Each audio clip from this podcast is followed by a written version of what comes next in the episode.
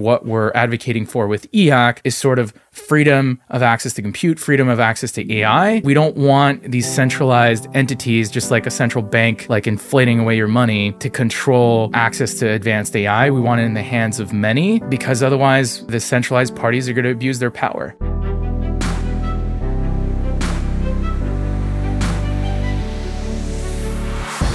Welcome to Bankless, where we explore the frontier of internet money and internet finance. This is Ryan Sean Adams. I'm here with David Hoffman, and we're here to help you become more bankless, or maybe more EAC in today's episode, right, David? More accelerationist, yeah. yeah. Beff Jezos is the founding father of EAC. That's effective accelerationism. This is a philosophy that thinks AI doomers are not only wrong, they're taking humanity in the worst possible direction. The emphasis here is growth, acceleration, progress, these are the core pillars. And instead of slowing down on AI, Beff explains today why we should be speeding up. I think this is a direct answer to an episode that we recorded over a year ago with Eliezer Yudkowsky on why we are all doomed hmm. and why AI is going to kill us all. So it's a debate, I guess, if you listen to those two episodes sequentially. We talk about a few things on today's episode, including why AI isn't going to kill us after all, according to Beff. And what is EAC? He explains the fundamentals and why EAC is more than just AI. For Beff Jezos, it's an entire philosophy for life.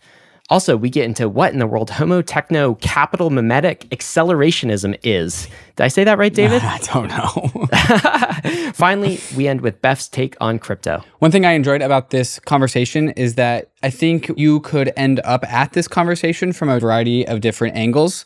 If you are coming from crypto, you will start to catch a vibe for this. It will sound familiar to you a little bit if you've been paying attention to the AI world for sure. But also, you can go really far back and just talk about philosophy. Like if you are a fan of Friedrich Nietzsche, like you will find yourself in a familiar place. I've been a big fan of the concept of optimism as a way to achieve strong mental health. Like optimists tend to feel better. They tend to be less depressed. They tend to feel like they have more control and agency around their surroundings. So if you come from a mental health and like psychology background, you will find yourself, I think, resonating with some of the things that Beff Jezos has to say. That's one thing I really just enjoyed about this conversation is it Beff starts from a conversation around base principles, getting really close to the metal, and then expands it, extrapolates it outwards onto like a political philosophy that people could align with. I think this is one of the most important debates of our era, really, and yeah, will probably sure. crescendo in the decades to come. So it's worth listening to this episode for, for that reason alone. David, there's so much more to discuss with you in the debrief. I think I've got to take some time to really unpack this. Process, and that, yeah. of course, mm-hmm. is the episode that we record right after the episode. If you're a bankless citizen, you can enjoy that now. All right, let's get right to the episode with Beff. But before we do, we want to thank the sponsors that made this possible, including our number one recommended crypto exchange for 2024. That is Kraken. Crypto accelerator? Kraken? Definitely a crypto accelerator. Well done, Kraken. Go create an account. Kraken knows crypto. Kraken's been in the crypto game for over a decade, and as one of the largest and most trusted exchanges in the industry, Kraken is on the journey with all of us to see what crypto can be. Human history is a story of progress. It's part of us, hardwired. We're designed to seek change everywhere, to improve, to strive. And if anything can be improved, why not finance? Crypto is a financial system designed with the modern world in mind. Instant, permissionless, and 24 7. It's not perfect, and nothing ever will be perfect. But crypto is a world changing technology at a time when the world needs it the most. That's the Kraken mission to accelerate the global adoption of cryptocurrency so that you and the rest of the world can achieve financial freedom and inclusion. Head on over to kraken.com slash bankless to see what crypto can be. Not investment advice, crypto trading involves risk of loss. Cryptocurrency services are provided to US and US territory customers by Payward Ventures Inc., PVI, doing business as Kraken. You know Uniswap. It's the world's largest decentralized exchange with over 1.4 trillion dollars in trading volume. You know this because we talk about it endlessly on Bankless. It's Uniswap, but Uniswap is becoming so much more. Uniswap Labs just released the Uniswap mobile wallet for iOS, the newest, easiest way to trade tokens on the go. With a Uniswap wallet, you can easily create or import a new wallet, buy crypto on any available exchange with your debit card with extremely low fiat on ramp fees, and you can seamlessly swap on Mainnet, Polygon, Arbitrum, and Optimism. On the Uniswap mobile wallet, you can store and display your beautiful NFTs, and you can also explore Web3 with the in app search features, market leaderboards, and price charts, or use Wallet Connect to connect to any Web3 application. So you can now go directly to DeFi with the Uniswap mobile wallet. Safe, simple custody from the most trusted team in DeFi. Download the Uniswap wallet today on iOS. There's a link in the show notes. Are you launching a token? Is it already live? How are you managing the legal and tax obligations for providing token grants to your team? It's no secret that token management gets complicated. Between learning all the legal language and tax obligations in every country that your team is in, token grant management can feel like an obstacle course. But it doesn't have to. That's where Toku steps in. Toku provides practical tools to handle token grants, allowing for effective oversight of token distributions and payroll tax compliance for employees, contractors, advisors, and investors. They also handle tax withholding through their real time tax calculations that can be done by Toku or integrated into any payroll EOR providers in any jurisdiction. Toku is a trusted provider of Protocol Labs, DYDX Foundation, Mina Protocol, and many more. Get started for free and make token compensation simple at toku.com slash bankless. Bankless Nation, I'm very excited to introduce our next guest. This is one guest, but two identities on the podcast today. Beff Jezos is a founding father of the Effective Accelerationism movement. This is also known as EAC. And you've heard David and I talk about EAC before, particularly in contrast to the AI safety or decel movement, as some would call it. EAC is a basic philosophy that advocates for the full acceleration into our AI powered future. This is all gas and no brakes. Beff, welcome to Bankless. Well, thanks for having me. Pleasure to meet you, Ryan and David, and excited for the conversation today. Now, I said there were actually two identities, one guest, but two identities. So, Beff is your online alter ego, but in Meat Space, your identity is Guillaume Verdon. Mm-hmm. This is your original identity. Your human name? Your nation state assigned identity. My gov name. Yeah, your human name, yeah. let's call it. Sure. And you are a physicist, quantum researcher, and the founder of an AI startup called Extropic. So I think we'll be talking more to your Beff persona today, if that's okay. Sure. But also welcome to Guillaume. Same person, but appreciate it. Appreciate it. Yeah. Good to be here as well. that, you know, Yeah. include all of the identities in the intros here. That's right. Why don't we actually start? Because for some people, that may have been a little bit like jarring, right? So let's start with the decision to use a pseudonym to kickstart the effective accelerationism movement. Why did you use the pseudonym of Beff Jezos? Like, why not just use your regular old nation state fiat name? I think, you know, at the time I was, you know, in some secretive teams within a secretive unit of a big tech company. You know, I was a Google X and their, you know, secrecy is baseline. I was in a particularly secretive team. Can't really talk about what I was doing. People can try to piece it together from my patents and have fun with that. Some Easter eggs in there. But, you know, secrecy was my sort of baseline. I couldn't necessarily have too many hot takes that, you know, wouldn't get back to me right and or i felt i don't know if that was like fully true i mean i've had some feedback that way but there was always that sort of you know thought that if i said something that would be over the line. It's over. It would jeopardize my career. You know again this was like pre elon buying twitter. It feels like a completely different vibe now which is great.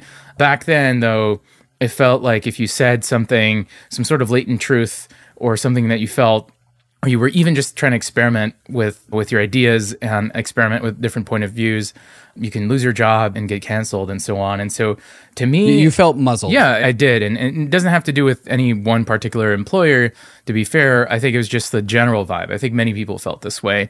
And i think that's why anon accounts were so potent. You're kind of removing the sort of threat vector of reputational counterattacks if people try to shut you down which of course now that I am doxxed, I no longer have that shield, but you know, I still stand by my values, and that's why I'm here on these podcasts. But you know, at the time, it's funny how giving myself an anonymous account kind of opened up a whole new space of ideas that I didn't even let myself experiment with because I knew I wouldn't even be able to communicate them, right? Like, so freedom of speech induced freedom of thought for me. And sort of Beff was a sort of experiment in applying my thinking that I've applied to sort of quantum computing, physics based computing, and AI, applying that sort of thinking and background to sort of civilization and societal systems and how we organize ourselves in culture.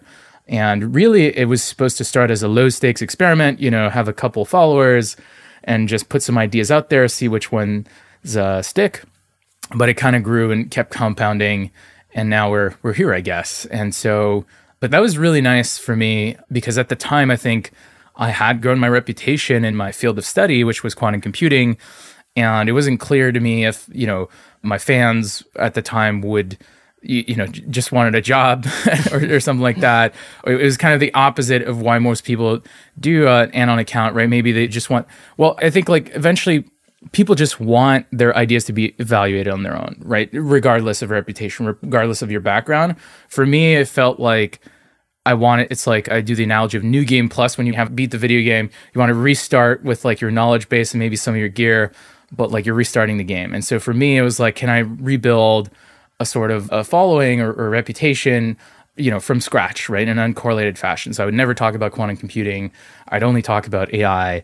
And so started it while in Google X, and then I ended up, you know, leaving that and starting my own company.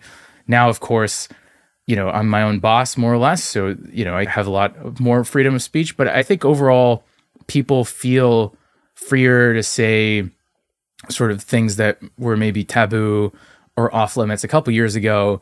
And I think that's healthy for everyone, embracing that sort of variance in the space of thoughts. And so, yeah, that's my But background. it also feels to me, I mean, eh, try this on too, just from my observation. Beff has a different uh, communication style than Guillaume, I think. So, you know, Beff is a bit more mimetic. Beff is a bit more like in your face. Beff is a bit more rhetoric, I think. And that communication style seems to have meme market fit online, at least. And I think accounts for the growth of the EAC movement so far. Like, I don't know if you were trying that personality on or that persona on, and it's just like a better communication style for the spread of ideas. But that's one observation I have from seeing Beff communicate. Yeah, I mean, like we say, it, you know, we're on a mission to spread viral optimism, a sort of fuck you optimism, like unapologetic optimism about the future, right? To fight the sort of pervasive pessimism and doomerism.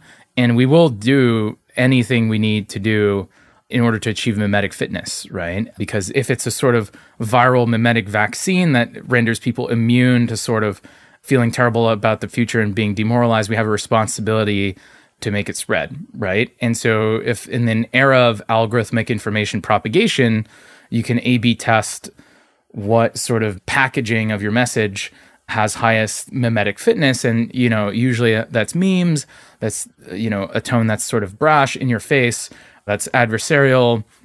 That's what gets propagated. That's what gets seen. And ergo you know that shapes people's priors because they have an information diet that is fed to them by these algorithms. And so uh, yeah i mean it is a sort of certain communication style.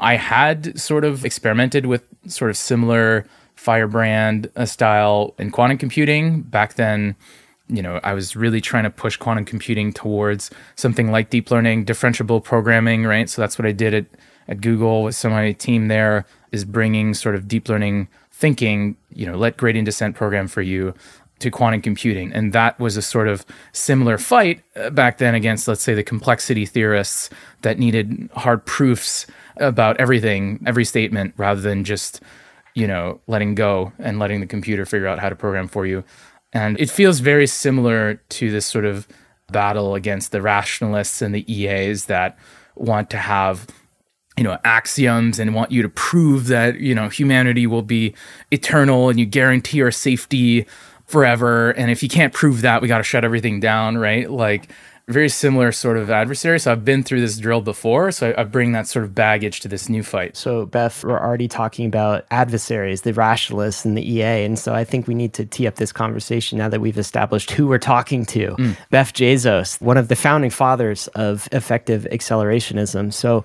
let me just throw out some context for Bankless listeners and for you, Beff, as we get into this episode of what we're hoping to achieve in this and the reason for this episode. So, about a year ago, like almost a year ago to the day that we are recording, we did an episode with a gentleman by the name of Eliezer Yudkowsky. I don't know if you know him at all or have run across him in your travels. So we thought, David and I thought in our innocent days, that we were going to have a nice conversation with Eliezer Yudkowsky about the interplay between AI and crypto. And it turned out that was not the conversation Destiny had in store for us. It turned out we were going. We got stuck. Yeah, we got stuck somewhere, and we were going to end that episode in a full blown existential crisis about this thing I didn't know as much about as I feel like I know today, but yet I'm still kind of like wondering how much I really know. That is AI safety. And Eliezer offered a compelling argument for basically why we titled the episode why AI is going to kill us all because that was the distinct impression he left us with. In fact, the episode, the entire episode was a dire warning, like halt all AI progress, good, you know, like right now you know, go be with your loved ones, kiss your children goodbye because we're not going to make it. I think Ryan went and, and followed that advice. Actually, Yeah. after, after that. well, it's never bad advice to go, you know, like tell the people in your life you love him. And so we're having you on partially, Beff, because you stand on pretty much the opposite side of that argument, I think. And not only do you not think that AI is going to kill us, you think it's going to be great. Like maybe usher us into a utopia. Okay. So this is not like, eh, he was right in some. You, I think, are saying Eliezer is dead wrong. In fact, it's the complete opposite. And we should accelerate progress on AI completely across the board. And so Bankless is a technology podcast, but very specific in the crypto community. And I want to give you the chance to explain your side of the argument. I want to give you a chance to pitch effective accelerationism, EAC, to the crypto audience and just like pill us. That straight up pill us. Like give us the gospel of EAC, Beff. getting right into it. Yeah, I mean, um, you know, yeah, that Yudkowsky podcast really was, I think, the start for you all to get into this sort of uh, this sort of area. Did it tumble across your feed? It definitely did. It definitely did. Okay. I think like this sort of doom mongering or fear mongering has been really nefarious. Like it's really affected people psychologically, right? And yet, like, you know, they thought GPT 2 was going to kill us all, GPT 3, we're at GPT 4, 4.5 soon. Yeah, we're still here, right? The economy hasn't collapsed. Everything, everything's fine. The crypto bags are still, you know, they're doing all right. They're doing all right these days, baseline. But these are the last days, maybe, Beff. That's what Eliezer would say. Is like enjoy the last days. No, I think that that's the thing about having a system that is malleable and adaptive. Even if you have new technologies that are progressively rolled out, it just morphs and absorbs that capability and creates utility out of those new technological capabilities. And and really EAC is about trying to understand where do we come from and where are we going, right? What is the process? What is the process that gave rise to life? What is the process that gave rise to civilization? What is the sort of this weird, you know, clearly something's going on, right? Like when we were maybe, you know, children, you know, we had like massive computers that were exponentially worse than the ones we're using to converse today. Something's going on. There's a sort of evolutionary process in the space of technologies, in the space of ideas. You know, what is this machine? What is this process that's always morphing and adapting civilization and the technologies around us? And and really EAC at first and foremost is trying to understand this process. How does it work? How did it get us here? Why is it good? And then how do we accelerate it? Right. And you know that's what we call you know acceleration or, or techno capital acceleration, or more generally homo techno capital mimetic acceleration. So that's like all the things, right? Essentially, we think that this process of searching over the space of parameters or bits of information in how we organize ourselves culturally in terms of genetics of humans in terms of the space of technologies in terms of how to organize companies nations etc it's all one big search process and competition induces a sort of evolutionary selective pressure on the space of of all these things. And that sort of uh, competition breeds fitness that then benefits us all right? Like in a sense like we've tried capitalism and freedom versus sort of authoritarianism or communism where everything's top down prescribed prices are essentially controlled. So far free markets have been far more successful at creating wonderful things such as the technologies we use to to chat with today and the system we live in today. And overall such systems where you have many more freedoms you find much better optima in terms of again technologies ways to live your life and just about everything. But i think it's too broad of a question like just pill me on eac i think like let's go through how you feel about doomerism and it's just let's just pick it apart mm. really let's just pick it apart yeah I kind of want to do one more thing first, just to kind of frame this conversation. One of the maybe di- like disarming things about the conversation that we had with Eliezer Yudkowsky that maybe like me and Ryan just weren't ready for is that Eliezer's arguments were extremely technical. They went down to the basement on like how AI works. He was using phrases called like gradient descent and you know reward mechanisms and it all got like outside of our frame of expertise very quickly because he was like down at the basement level. And he was making like this kind of logical argument that like me and Ryan were just like weren't ready to like fully unpack because he got really really technical. And this conversation this EAC versus decel people can approach this conversation at like varying heights. Like some people I think uh, Marc Andreessen wrote the Techno Optimist Manifesto, talking about this at a very high level. And then we went, and me and Ryan did a number of episodes about AI safety. And each one of those conversations were like somewhere up and down in the very technical to very philosophical like conversation. I'm wondering where you see your innovation with this conversation. You run an AI startup, so you're pretty technical, but you're also just in your response just now is some pretty philosophical, directional like approaches. Where would you say you would like to innovate in this conversation? Yeah, I mean, whatever you think is more appropriate for your audience. For me, it's always difficult to adjust my level of technicality.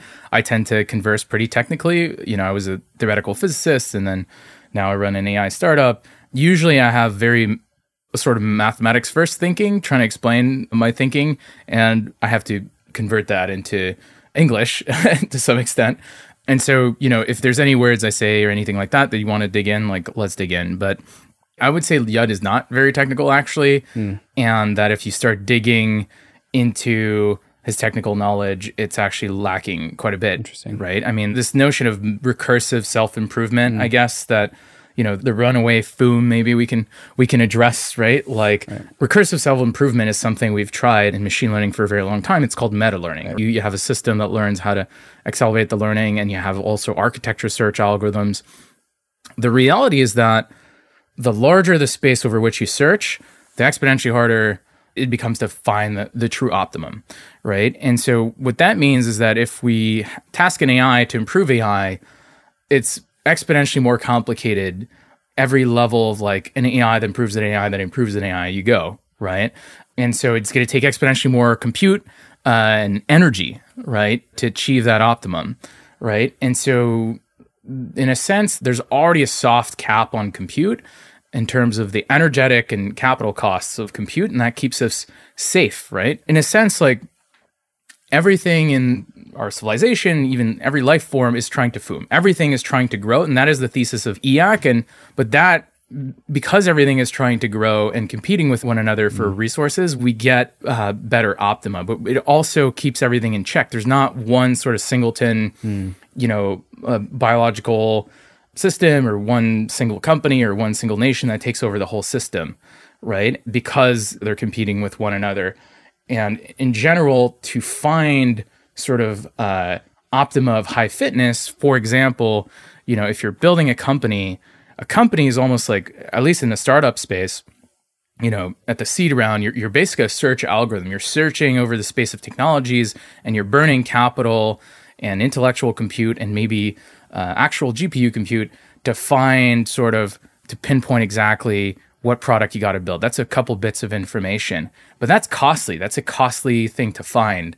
So every optimum that is high fitness is very costly to find. And the more optimal it is, often it's exponentially costlier to find that optimum. And so that keeps us safe in the sense that I can pretty confidently say we're not just a small edit distance, like this one weird trick where like now we have super AGI that fooms and creates gray goo and takes over the world. Like that's like very exponentially unlikely that that is the case. You can't guarantee it, right? You can't guarantee that there's not one weird hack, but from what we've seen so far, it's taken billions of years to get where we are now with life and intelligence as we know it, and it's been a very long sort of process of improvement to this point, but there won't be a sort of hyperbolic discontinuity in the rate in which things improve. Right.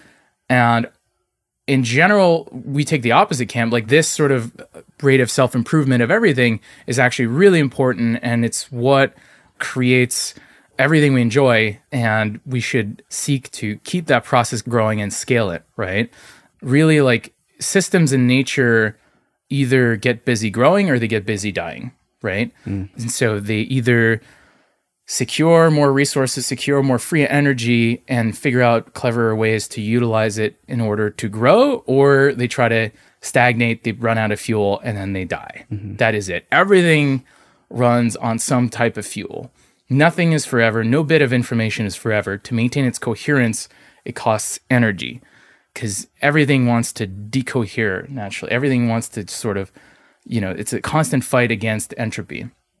And so the thesis of EAC is the one golden metric to some extent that measures the progress of the whole system is sort of free energy. How much energy are we acquiring and consuming as a civilization? Because that's a metric of our progress that can't be gamed, right? And this will resonate with you guys, but if you measure it in US dollars, that's not that's not an objective scale, right? That's not a scale, that's a scale that you can play with. You can have inflation, you can print money, and then it seems like you have some progress, but really you went the other the wrong way. Hmm. Whereas something objective like energy is a good metric to measure progress, and we think that scaling up civilization and and doing so with urgency is how we ensure its sort of long-term success and existence.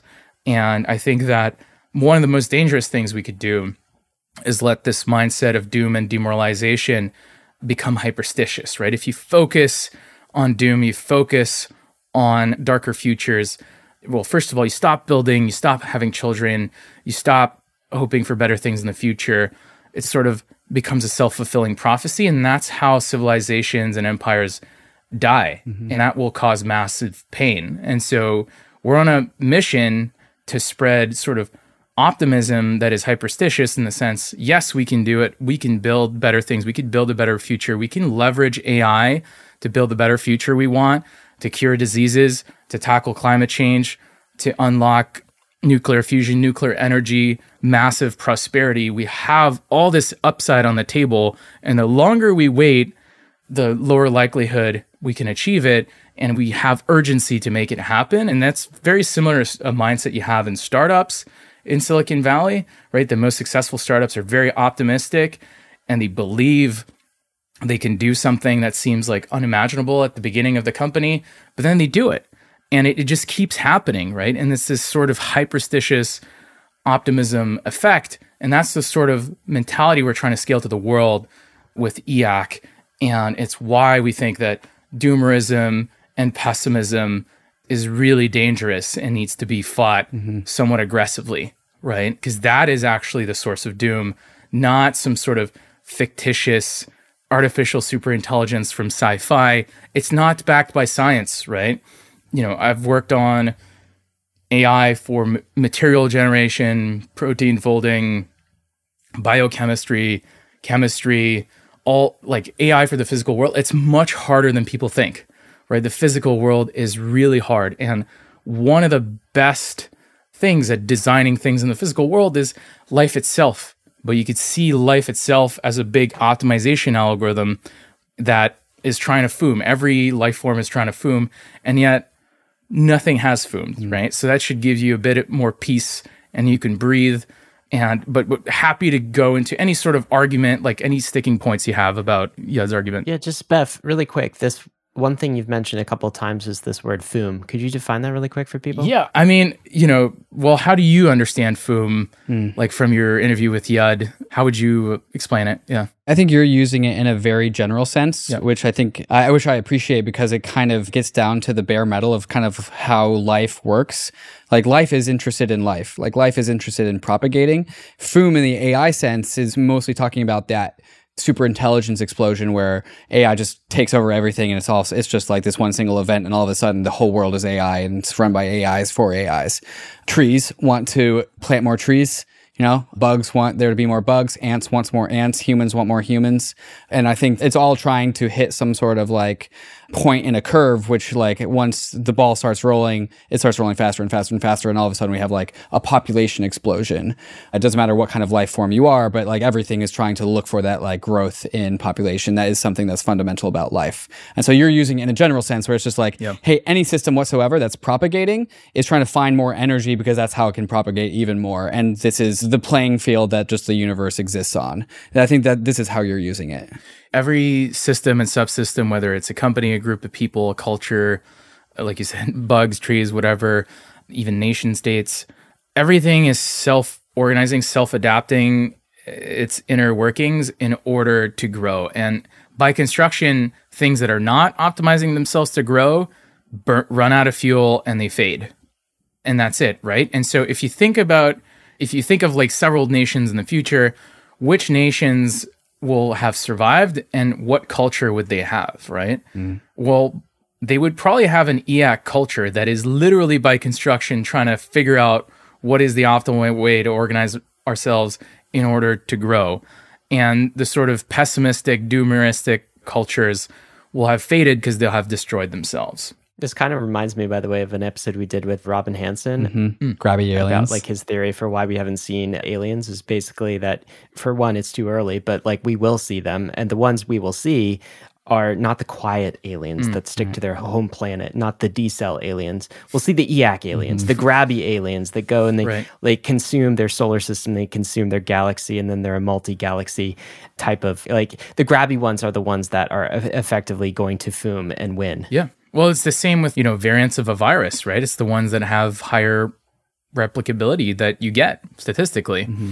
right? You don't see like earlier variants that are lower fitness, right?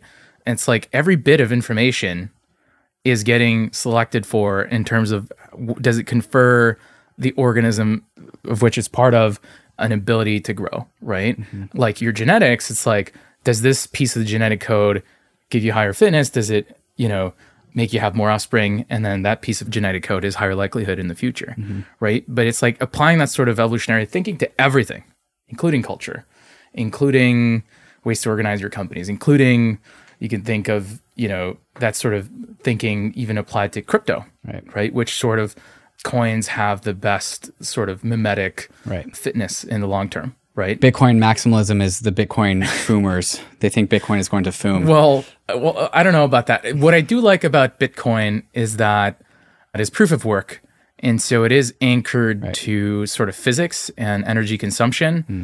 And you know, I'm not necessarily a Bitcoin maximalist, but I am a sort of energy maximalist. I think that is the right metric to pin things with respect to. Mm-hmm. Yeah. I want to provide the way that I see the structure of this conversation. But if you have like a very like basement first principles uh, grounding in your arguments, and that is like what I would consider like you know the very the depth of where some of this belief structure comes from.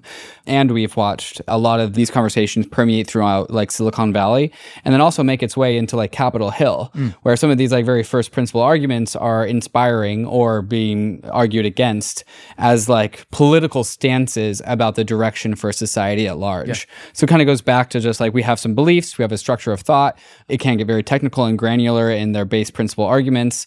But then as this conversation progresses, and Ryan's going to take us into the next phase here, it really can inspire like a political belief, like a direction, a proposed direction for humanity.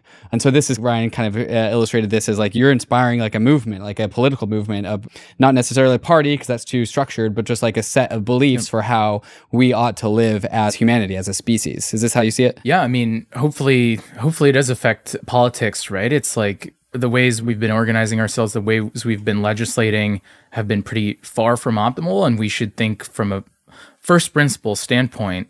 You know, how do we organize uh, sort of a hierarchy of cybernetic control in our civilization? and this is a very deep concept. So how do we, you know, in, in a sense, like it's very similar to crypto, many layers of a protocol, right? You have sort of you check, you chunk blocks, and then you have different layers that check at different scales, right? And base layers have a slower clock rate and they roll up larger amounts of actions or transactions. It's very similar to having a hierarchy of sort of legislation at the local, you know, provincial or state level, and then national level, and then international level, right? As you go up the hierarchy, you should have a slower feedback loop and it should be lighter and lighter touch in terms of its ability to control things. And I, you know, the goal with e/acc is to start a discussion of like, how should we balance things? Because, you know, one side of the aisle wants everyone to be hands off. One side of the aisle wants like absolute total control in the hands of a few. And both of those things are not optimal, right? There's a spectrum in between, and we should search over that spectrum. And it's very relevant to the centralization versus decentralization question in crypto for protocols. I think they're the same question, whether it's in politics versus crypto. Like, is a system that is like totally decentralized and greedy optimal versus one that is centralized versus one that is hierarchical? I think it's the latter, and maybe we can get into that. But hopefully, that does inspire conversations on Capitol Hill and in DC about where to take policy and legislation. Yeah. Yeah, I think it's really important. I think this e/acc, do we accelerate or do we de accelerate, is probably one of the most important conversations that society is having. And like e/acc, to me, one question I was going to have for you, Beff, is like, is e/acc, is it a philosophy? Is it like a movement?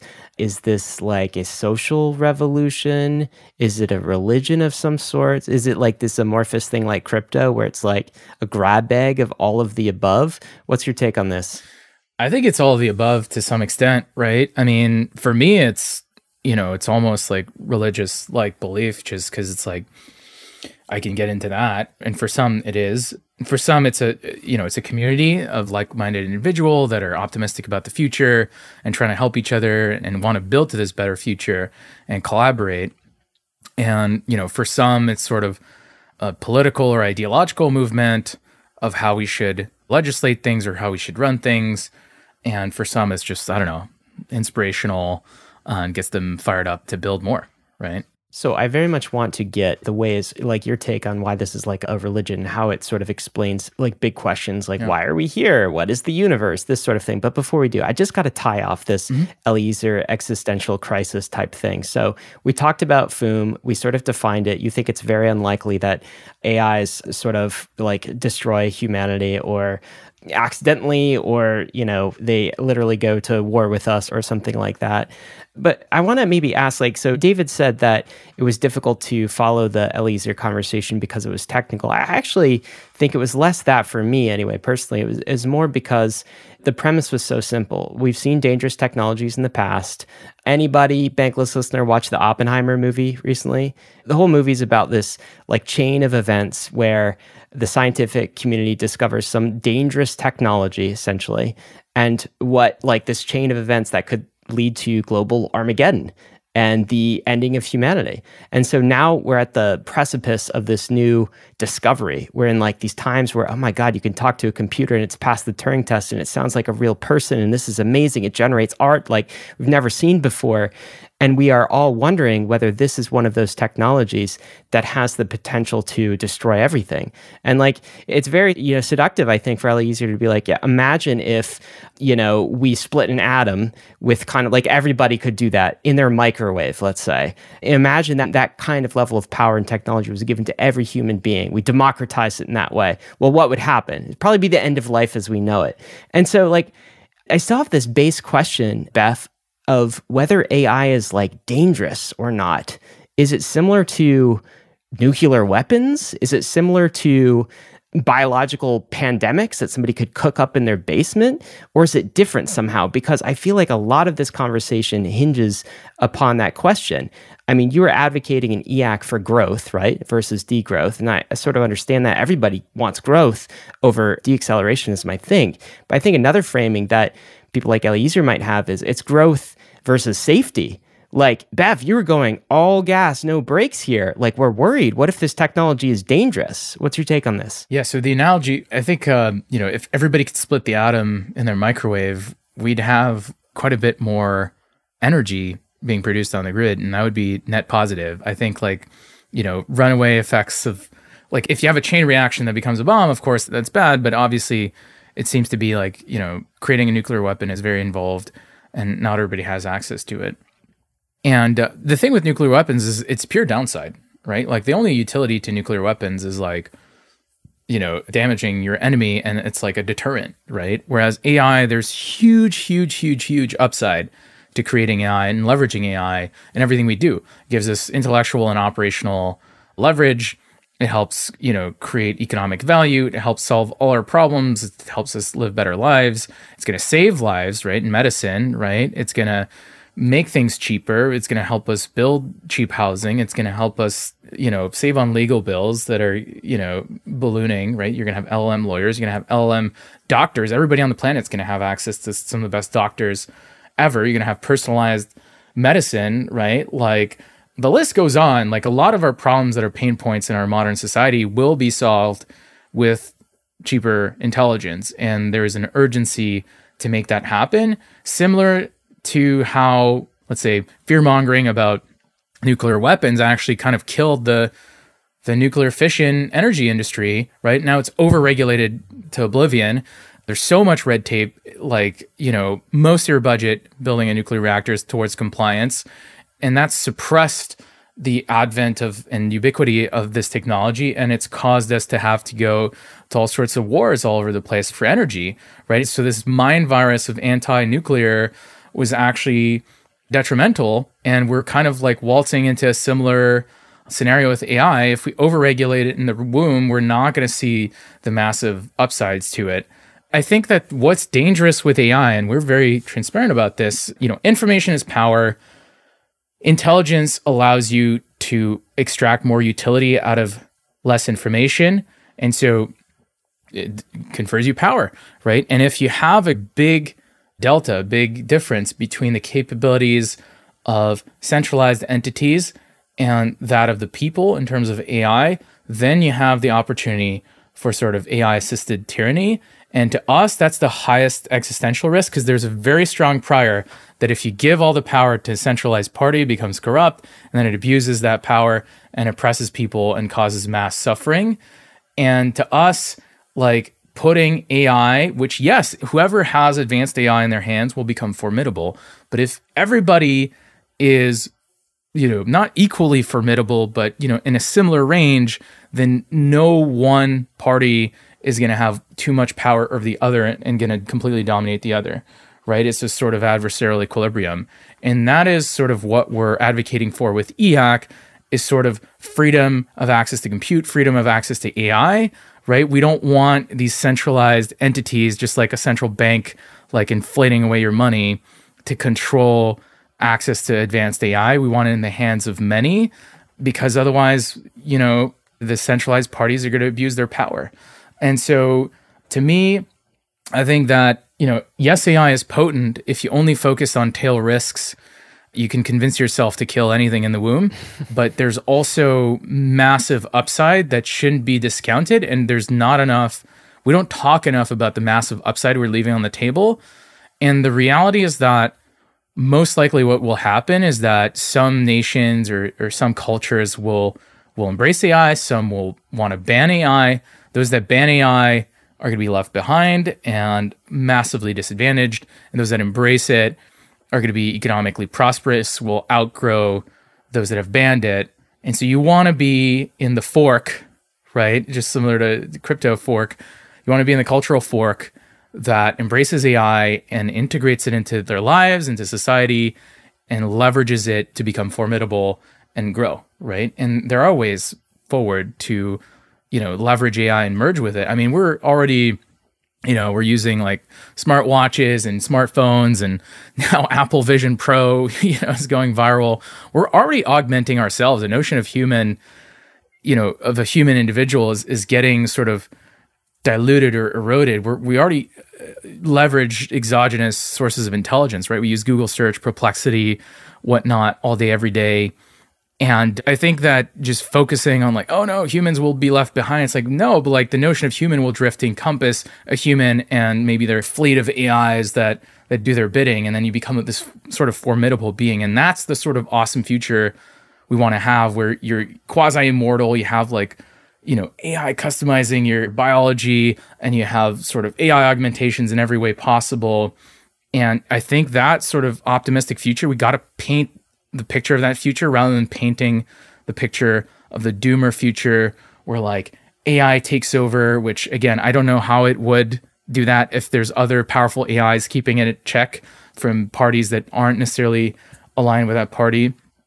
And again, I don't believe in sort of fast takeoff in AI. I think it's not well founded.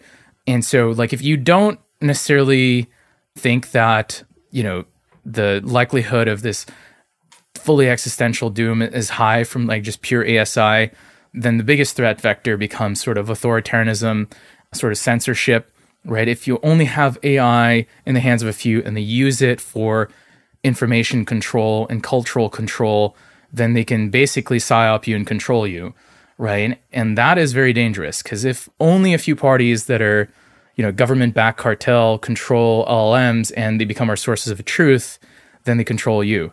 And they can like use that to consolidate their control and consolidate their power. And now we live in a sort of dark age where we don't have open access to knowledge, we don't have open access to compute, and we can't we can't fight this sort of top-down control with AI with our own AIs that would help us filter and counter sort of the psychological manipulation. And so that's the dark future we're trying to avoid. So getting AI in the hands of many into every org and accelerating makes it very hard to sort of acceleration is a hedge against sort of top-down control and maybe a centralized party taking over, killing variants, killing like you can only you know use AI this way and taking control of the whole technology because that that would be the bad future we're trying to avoid. Anyway, so we kind of have our own existential risks, right? Like we think like authoritarianism uh, and centralized control is sort of that's the bad scenario. It's based on like data from history, right? There's a lot of bad things that have happened historically when that happens, versus sort of sci-fi based priors of like I read too many books on the Terminator. I read too many 90s sci-fi books about nanotechnology. And, you know, I think like AI is going to figure out how to, you know, turn us into gray goo, which not plausible. I mean, you know, yeah. So Beff, you basically you think like P doom is kind of like a failed kind of calculation. Yeah. What we should be doing is uh, a P utopia, right? And then also like the risk on the risk side, it's like probability of totalitarianism. So like let's do that calculation too. Yeah, P1984, right? You know? P nineteen eighty four. Yeah. Okay, so I think we're starting to understand the contours of e/acc and like where you're coming from. So it's pro growth. It's definitely techno optimism, right? I certainly love the picture you were painting about kind of like the possibilities here. It's much more cheery and optimistic than sort of the the AI doomer takes that I've heard so far. I want to get back to kind of the ways e/acc is like a religion to you, and I don't want to interpret too much into that. I'm sure there are many ways that it's not like a religion, but talk about kind of the basement level because I know you are you know, have been as a physicist and you know throughout childhood I've heard other conversations with you. You've, you've been always in search for like what's the basement level of this whole experience that we're having right now in the universe and like why does all of this matter? What conclusions have you come to and how does that relate to e/acc? Maybe how does e/acc even explain some of these things? Yeah, I mean, it's been a journey throughout life to try to understand our place in the universe, right? That led me to theoretical physics, trying to understand the very small, the quantum mechanical, and the very big, the cosmos. So I was a quantum cosmologist at some point. I also worked on sort of black hole physics, which are kind of a different edge of the universe, right? And there I was trying to understand, you know, where do we come from? Why are we here? By looking at sort of the very big and the very small. And I kind of missed the middle part, right? And in a sense, after some time, I realized that a lot of the beauty and complexity and good things in the world came from sort of emergence and self organization. Basically, instead of looking at quantum physics or what is called general relativity, so gravity, which are the mostly physics of the very small and the very big, I need to look at thermodynamics, the physics of the middle, or out of equilibrium thermodynamics, the physics of life, the physics of self organizing complex systems, because that's what created us. That's what created a lot of civilization, technologies we see today. And that's what induces this sort of selective pressure on the space of everything. And that sort of principle is very deep. And so, you know, having gone through theoretical physics and eventually discovered that sort of complexity and self organization is where a lot of the answers are, that's what led me to sort of look at e/acc as sort of like, hey, like thermodynamics helped create, well, it explains why we have life at all, right? How do we get here? It explains evolution. It's upstream of evolution. It's upstream of, you know, market pressures, uh, selective pressures. It's kind of like this generalized law that help that creates everything we know, right? That is relevant to us in our day to day life, right? Like what is Andromeda going to do in like two billion years? Not that relevant day to day, right? What is, you know? So I think like to me, e/acc is almost a religion because it's like, okay, we are part of this process, this self adaptive process of, you know, life, memes, information, technologies, civilization. And this whole system seeks to grow. We are a very special phase of matter that is very unlikely in our universe.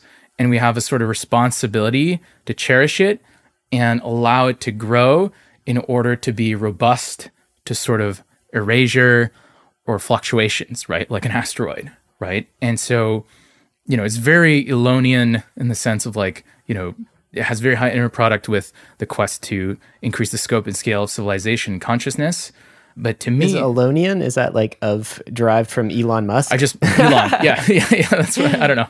I just made that up. But the point is, we're very aligned with that mission, and it, it like gives you crazy amount of purpose day to day. Like, what is the point of a religion? A, a religion is like, for a lot of people, practically, it is a cultural heuristic that if it has stuck around for a long time, it has been post selected for in terms of conferring its adherents like a sort of advantage, right? Because by construction, it has grown and has propagated this far, this long, right? And so it's like ways to live your life. It's like prescriptions, right? To me, they're like cultural parameters, similar to how like you have in a neural net, you spend a lot of time training and finding the optimal parameters, and then you run inference. You just run at the optimal parameters. To me, religions are like pre-trained models of how to live your life, right? They're like prescribed parameters, and then you can just run inference, right? So you think e/acc kind of like prescribes how to live your life? Actually, it gives you some meaning. It's uh, basically the meaning is growth. The meaning is propagation. The meaning is like pushing humanity to the stars, to the frontier. These are some of the meanings you drive from this. So to me, e/acc is more like the meta learner or the optimizer, right? We're not prescribing any one particular way to live your life. It's like, but any sort of prescription that you may posit will be what we're saying is it's going to be post selected for according to this sort of fitness function. And so you should select for subcultures that give you an advantage in this growth, right? If you want to be part of the future. But really, it's like, it's a search process for what yields higher growth. And it's always, always changing. It's not one way to live your life right now. There's not one set of optimal policy parameters that you can just run forever it's like let's collectively figure out heuristics of how to organize ourselves and and how to live our lives, how to run the world, such that we grow sustainably, fault tolerantly towards, you know, uh, yes, a galactic civilization, right? But one set of dots that may not have been connected for folks. Like I sort of connected them a little bit as you were speaking, but like because I've heard you speak in the past. I've read many of your articles where you've written things like this, and I'm, you know, on your Twitter timeline. But how does thermodynamics explain life? Why is that an underlying process in the universe that is relevant to what we're talking about, like pro AI growth? Yeah, yeah. No, that's a really deep question. And to me, it's like I mean, I've made a quite a career pivot, right? I went from being uh, someone in quantum computing, so trying to harness quantum mechanics of the world to make computing devices and make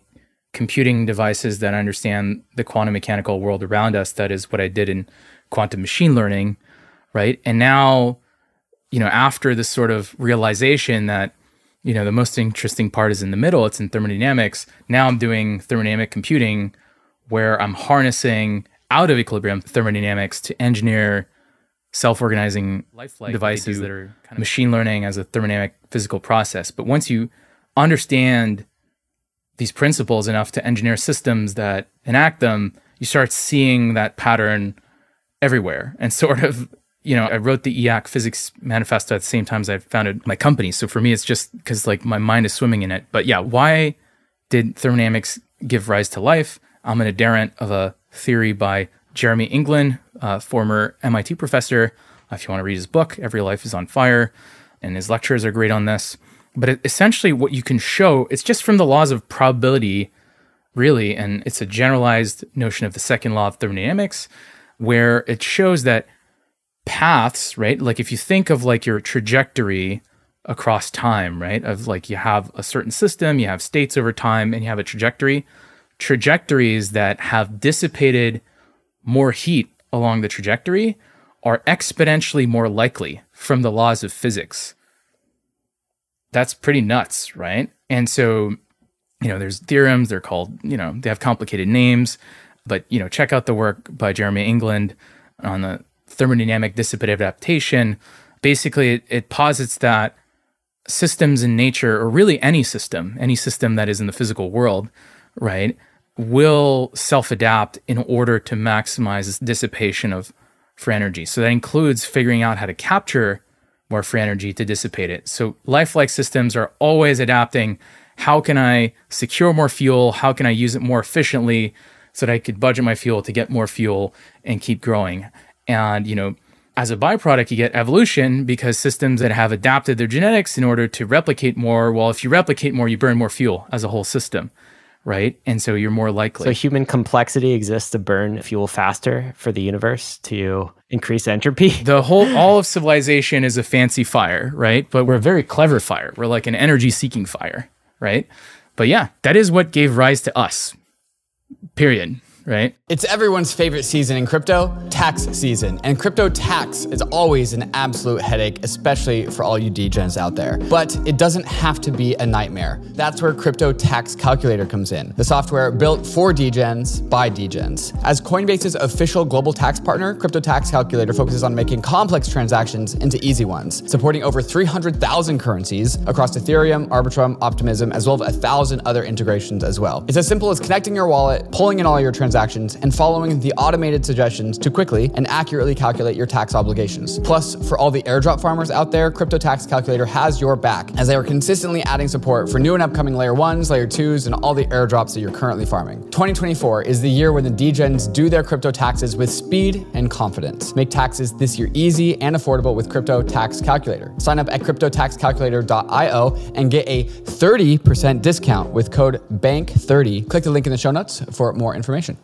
Celo is the mobile first EVM compatible carbon negative blockchain built for the real world, driving real world use cases like mobile payments and mobile DeFi. And with Opera MiniPay as one of the fastest growing Web3 wallets, Celo is seeing a meteoric rise with over 300 million transactions and 1.5 million monthly active addresses. And now Celo is looking to come home to Ethereum as a layer 2. Optimism, Polygon, Matter Labs, and Arbitrum have all thrown their hats in the ring for the Celo layer 2 to build upon their stacks. Why the competition? The Celo Layer 2 will bring huge advantages like a decentralized sequencer, off chain data availability secured by Ethereum validators, and one block finality. What does that all mean for you? With Celo Layer 2, gas fees will stay low, and you can even pay for gas natively using ERC20 tokens, sending crypto to phone numbers across wallets using Social Connect. But Celo is a community governed protocol. This means that Celo needs you to weigh in and make your voice heard. Join the conversation in the Celo forums. Follow Celo on Twitter and visit Celo.org to shape the future of Ethereum. Mantle, formerly known as BitDAO, is the first DAO led Web3 ecosystem, all built on top of Mantle's first core product, the Mantle Network, a brand new high performance Ethereum Layer 2 built using the OP stack, but uses EigenLayer's data availability solution instead of the expensive Ethereum Layer 1. Not only does this reduce Mantle Network's gas fees by 80%, but it also reduces gas fee volatility, providing a more stable foundation for Mantle's applications. The Mantle Treasury is one of the biggest DAO owned treasuries, which is seeding an ecosystem of projects projects from all around the Web3 space for Mantle. Mantle already has sub-communities from around Web3 onboarded, like Game7 for Web3 gaming, and Bybit for TVL and liquidity and on-ramps. So if you want to build on the Mantle network, Mantle is offering a grants program that provides milestone-based funding to promising projects that help expand, secure, and decentralize Mantle. If you want to get started working with the first DAO-led Layer 2 ecosystem, check out Mantle at mantle.xyz and follow them on Twitter at 0xmantle is it correct to define life if we're using if this is like the idea that life is whatever system finds a way to dissipate more heat more? And so part of that definition like you said it includes collecting energy so like reversing entropy first like creating order creating systems creating structure in order to produce more heat exhaust and that is what life is that is what all thermodynamic systems are, mm-hmm. but life is like a very special version of that. People are still emergent property out of that. Yeah, I think people are trying to well, you know, is a virus life, right? You know, it's on the spectrum. It's getting there. Is an AI that, you know, it's always adapting its architecture to be of economic utility to us and if it's of high economic utility, then we run it on GPUs, we give it budget to and we burn heat mm-hmm. to keep it alive, right? Is it alive? Kind of right? So I, I think like we can't even we. It's hard to define intelligence formally. It's right. hard to define life formally, and so I'm just like, what's the base layer? It's just thermodynamics and probability and information, right? I used to work in theoretical physics where we're trying to understand the theory of everything, everything in the universe through the lens of information theory. It was the it from bit or it from qubit school of thought, right? It's seeing the whole universe as a big computer. Mm-hmm. And so, sort of, I see a lot of civilization as a big thermodynamic computer hmm. in a sense. So the universe is kind of like cheering humanity on and the complexity of life on, and particularly like I guess the civilization that we've built because like we've become really, really good at like Yes. burning energy. It's basically what yes, like the universe is on our side and we've been doing so good so far, we got to keep going, right? And feeling that, like, wait, the universe is on our side, the game is rigged in our favor. That's such a potent realization. And that gives you like really powerful optimism about the future. It's just like actually awesome futures are exponentially more likely and dark futures are just small fluctuations on the road to these much higher likelihood large scale futures. And so, yeah, I mean, that's why I'm an optimist. I just looked at the equations and saw actually these equations explain a lot of our world and a lot of where we came from.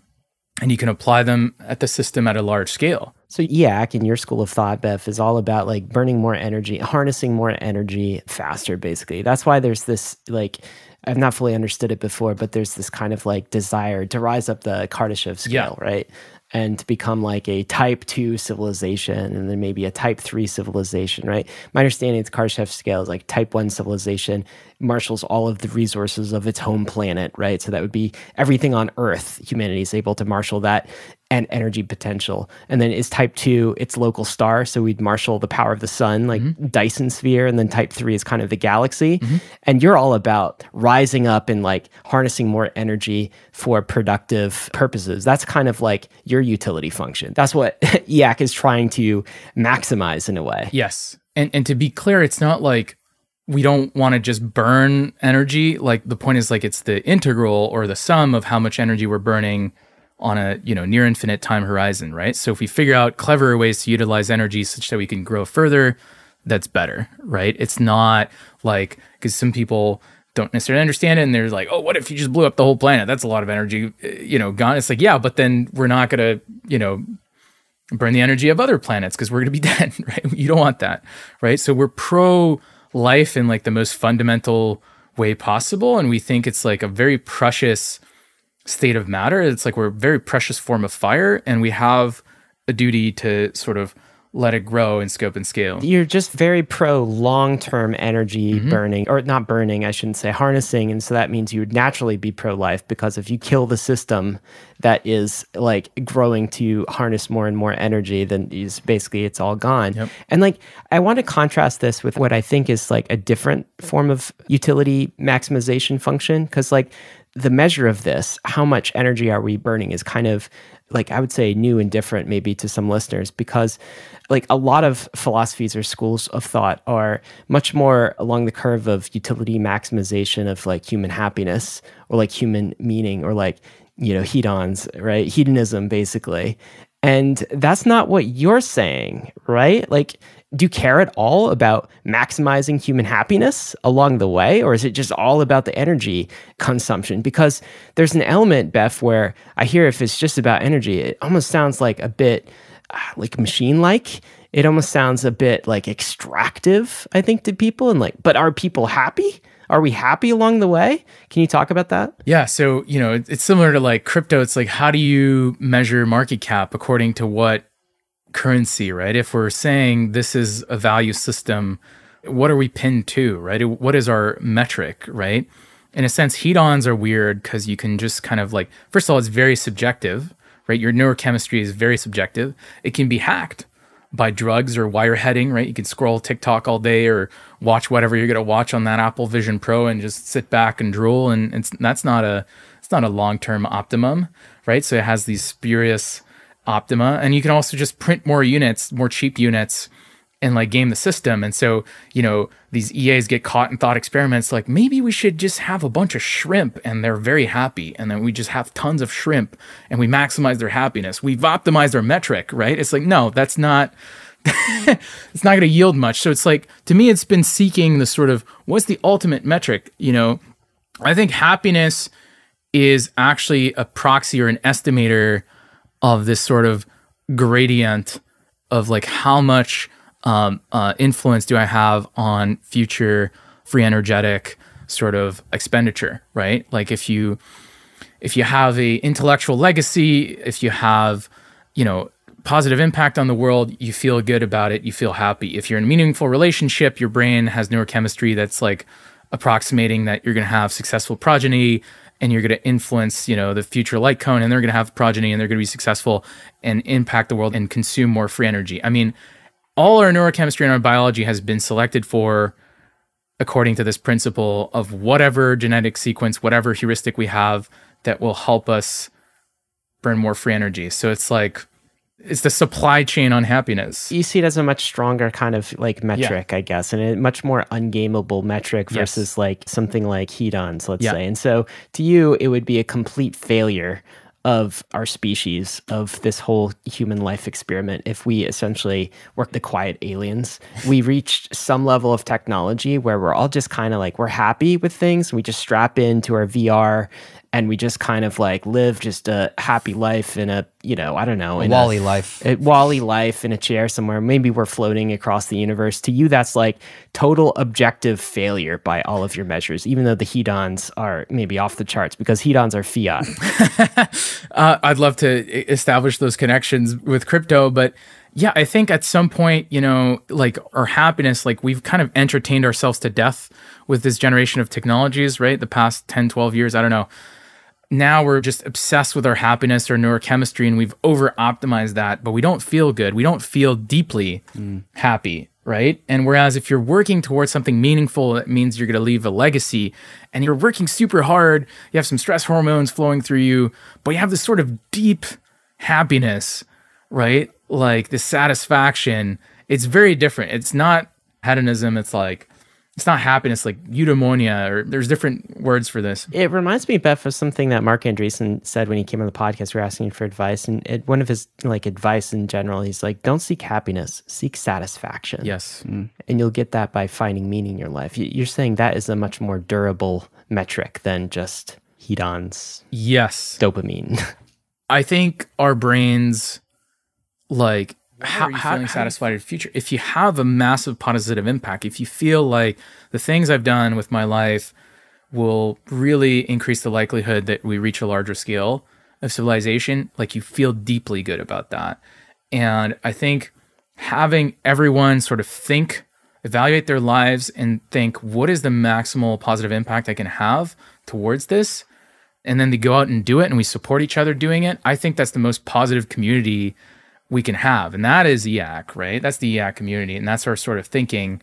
And that increases life satisfaction massively and it makes people much more productive towards helping everyone around them mm-hmm. right? And so people mentally do a sort of sensitivity analysis like what you know for me it was like what technology can i create that's going to have the maximal positive impact on future scope and scale civilization. I tried to work on faster than light travel, gave up on that after some theoretical physics. Now I'm working on really energy efficient AI compute because I think that AI is the technology that would create other technologies and will help everything and help us accelerate up this Kardashev scale. And that brings like deep meaning that helps me plow through any sort of challenges in my way. I have like an irrational level of optimism, but that's the thing, right? You have to you have to give up this sort of just pure reason, pure logic, stiff axioms. You just got to like this feels right. This feels like it's going towards a better future and uh, you know, it's like a hard to verbalize intuitive estimator of that and I want to live my life that way. And that's great. Everybody's going to have their own thesis of how to live their lives and how to have a positive impact on the future as long as we agree that we're all trying to optimize the same thing. This foundational metric of like how much how much life, generalized notion of life is there, how much fire of life is there in our corner of the universe.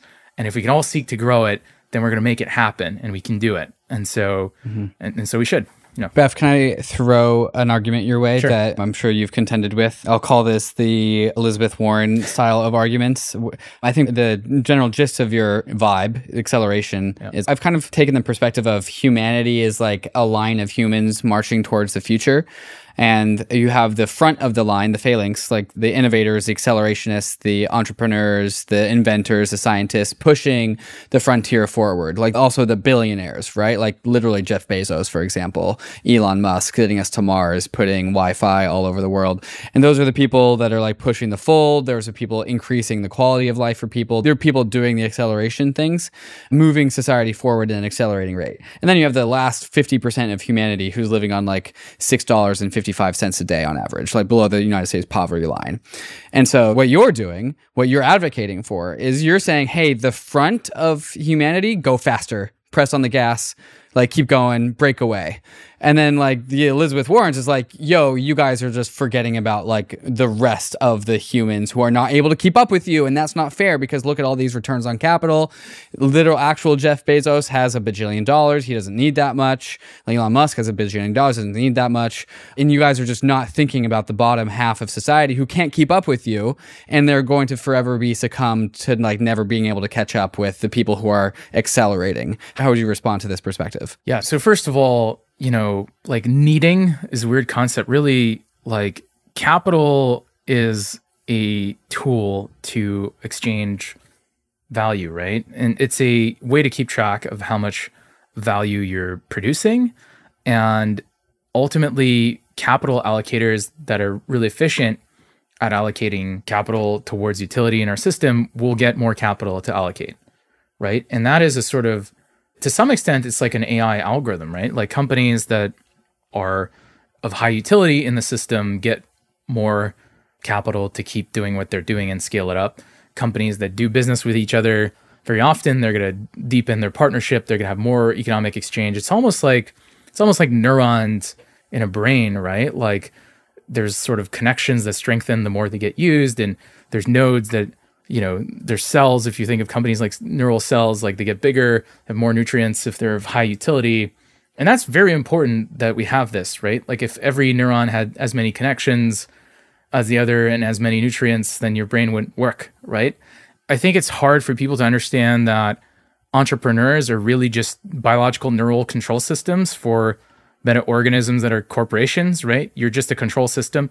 And ownership needs to happen because it aligns your inner greedy reward function with that of the company. It's just alignment, right? You become one with the company. If you are part of the company, you own part of the company, you are one, you're aligned, right? And that's very important. And that's like why we've had amazing tech companies, like these founder led companies. The founders feel like they own a piece of this company, this company's part of them and so they make the decisions that maximize its growth. And their wealth is just a byproduct of this sort of ownership and alignment mechanism. But really, it allows them to have massive positive impact on the world. I think Elon is the most efficient, the most e/acc capital allocator out there, up there with Jeff, because they're much more efficient at using money towards certain goals than, say, the government, right? The government does launches that cost $2 billion. And Elon, I don't know, it's like tens of millions of dollars for the same launch or something like that, or it's going to get down to $10 million. It's insane. You're, you're talking about a, a, rocket launch. yeah, space. for example, rocket launch yeah. or like having massive global internet. People have been talking about it for a long time, but he, he made it happen right now. Electrifying the world. You have had all these governments spend billions and billions and billions of dollars you know, going these conferences, having these accords and LARPing. And then this guy just comes in and just texts the crap out of it, uses the techno capital machine and acceleration to actually just solve that problem. Right. And has yielded electrification. And so, like, I think, you know, everyone should have enough capital and have equal access to opportunity to accelerate and be part of the acceleration. But part of it is we need to educate the world about this is the machine you live in right? You are a cell in this machine. You can align yourself to it. You can figure out ways to provide value, and you will be rewarded. If people understood that and were allowed the agency to participate in our capitalist system in, in a you know, instead of as just a worker that's prescribed tasks, but more as like a capital allocator and that, that sort of thinking, they would go much further. But of course, we don't want that because we don't have artificial intelligence. We need like cheap, docile workers that don't understand you know their value and they're just going to execute on orders, right? This would be a shared crypto value, I would say. It was just like one thing that uh, attracted both David and myself to crypto is it sort of makes everyone a capital allocator. Right. It, it democratizes the ownership of things. I think some people get stuck on that capitalist thing, particularly at this time and place, but it's pretty core to the e/acc movement, right? Like what you keep saying, this the techno capitalist machine basically. And you see capitalism as just a fantastic resource allocation algorithm essentially and like Yep. the best one that we've invented and there's not really great alternatives.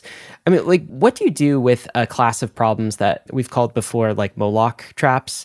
Basically like you know prisoner dilemma types of problems like the problem of overfishing let's say or arms races or you know like growth that causes negative externalities let's say like issues with the environment right? That kind of thing. I mean there is another way of thinking about this where if we say there's growth and there's degrowth and growth equals good and degrowth equals bad right? But like cancer is a growth too. And like is there the case that we could have growth that actually causes harm and negative externalities to the system. I mean, can we go overboard on growth if we just focus on this energy output, you know, maximization?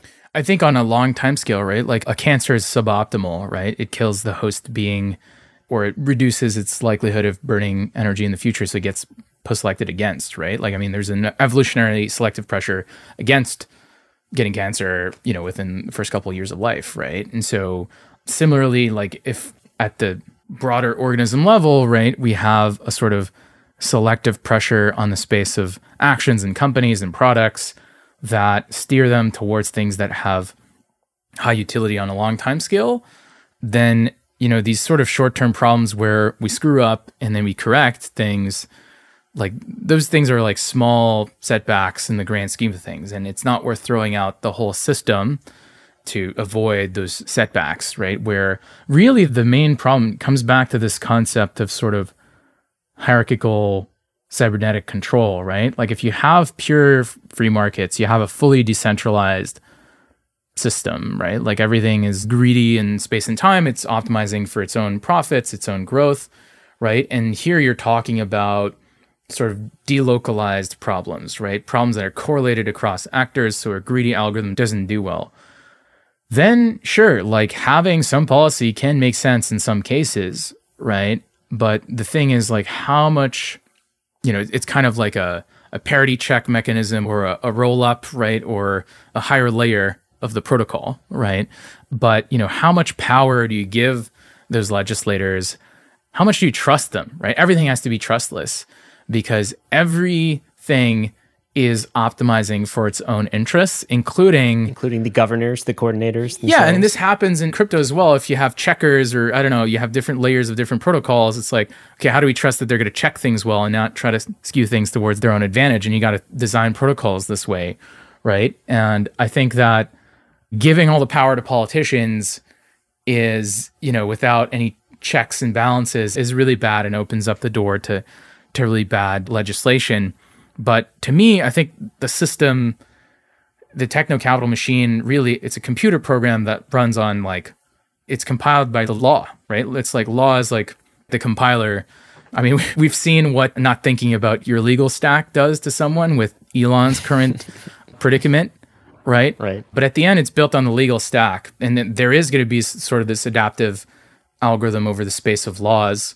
But i think that that especially laws that affect a lot of people like global ai policy should be much lighter touch and should be adjusted on a longer time scale and every law should have like sort of natural sunset mechanism. Otherwise you get a sort of second law of bureaucratic complexity and things get decelerated and calcified and, and that's really bad right? It's like having too many processes in like an old organization makes it move very slow and makes it disruptible by startups that move faster right? And so it's like how do we have this careful balance between sort of having processes and legislation that you know ensure that these sort of non-local faults that you know escape from greedy optimization are addressed? But how do we balance that sort of top-down control and sort of decentralized search and have the benefits of both have the benefits of constraints and entropy of you know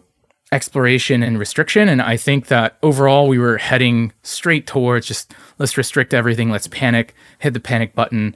We don't know what the future holds. This technology is very potent. Let's just hit the panic button, freeze everything until we understand what's going on. That would be shooting ourselves in the foot. I think it's always a careful balance. And e/acc was sort of like, let's push more on the explore and accelerate side. But, you know, the reality is that, you know, the optimal thing is somewhere in the middle, right? But the current establishment and the current institutions are not up to the task of legislating things carefully in a way that's not like in their own personal interest in a way that's somewhat corrupt. And that's why we're, let's say, pushing back on proposals for AI legislation right now that we think serve certain incumbents more than they will serve the people, right? How would you like to see AI um, regulated, if at all? Well, so right now there's a proposal uh, in the executive order where they want to propose compute caps, which, first of all, will really hurt AI progress and could also, you know, impact drug discovery, material science, other types of AI that use way more compute than LLMs. So that could be really nefarious. Also, we don't know what kind of models we're going to need in the future. They might need like 10x, 100x more compute for good performance and reliability, or 1000x. And so capping things today will backfire, certainly. What's the reason for these types of caps? Is it they're worried about AI safety or is this like national security from other nation states? No, it's just like, oh, how much does GPT-4 use or let's cap it at that so that, you know, nobody that's, you know, above that level can compete with the incumbents. I think that's the latent agenda, but hmm. you know, they'll wave their wand and say it's for national security or something. Oh, so you think it's straight out nefarious? You think it's straight regulatory? It's capture. regulatory capture. Yeah. yeah, yeah. And there's also you know sort of adding a bunch of red tape for open source models, calling them dual use technologies, and you know having you know to register with the government when you're when you're running an, an open source AI model. AML KYC for compute. Yes, yeah. we've heard this. Yeah, exactly. we know the feeling. exactly. And that's like, you know, that's going to significantly slow down things for open source. And then, you know, they're going to pass other laws like, oh, you must adhere to these AI safety protocols or these certifications that, oh, luckily, these companies sell. Oh, wow. Oh, were they the people helping shape the regulations? Oh, look at that. What a coincidence. And so, Beff, I'm guessing you'd far rather see some bottom up, like just open source, democratization, yeah. the models and like the compute and the supply chain, not in the hands of a few centralized government sanctioned actors, but like basically democratized yes. to, you know, people's you know basements and garages so that they could you know start these things. Put ai in everyone's house. Put ai in everyone's pocket. Yes yes. I want everyone to you know have capital and have access to intelligence and compute. I think like that's the freedom stack. Like if you have permissionless capital permissionless intelligence permissionless compute that's really important. Oh, so crypto, AI, and I guess, you know, hardware is, yeah. is sort of the stack here? Yeah, I think so. I think that fundamentally right now it's very difficult to compete with centralized compute, but that may change in the future. Were there to be some crazy company doing some crazy compute, right? That makes it much more dense and energy efficient and where you can run a really powerful what is today a supercomputer you could run in your home, right? I think that would change the balance of power. And I think like to make sure we don't end up in a sort of top down tyranny uh, that's AI assisted. I think, in a sense, like arming people with AIs that they wield however they want to maybe defend themselves psychologically or in information warfare or in any other way. It's super important for everyone to have access to AI and compute to avoid sort of these doom scenarios. And I think there's a lot of overlap with like the crypto sentiment there. Mm-hmm. So your philosophy is that propagated AI, like truly open AI, open source AI, is defensive AI.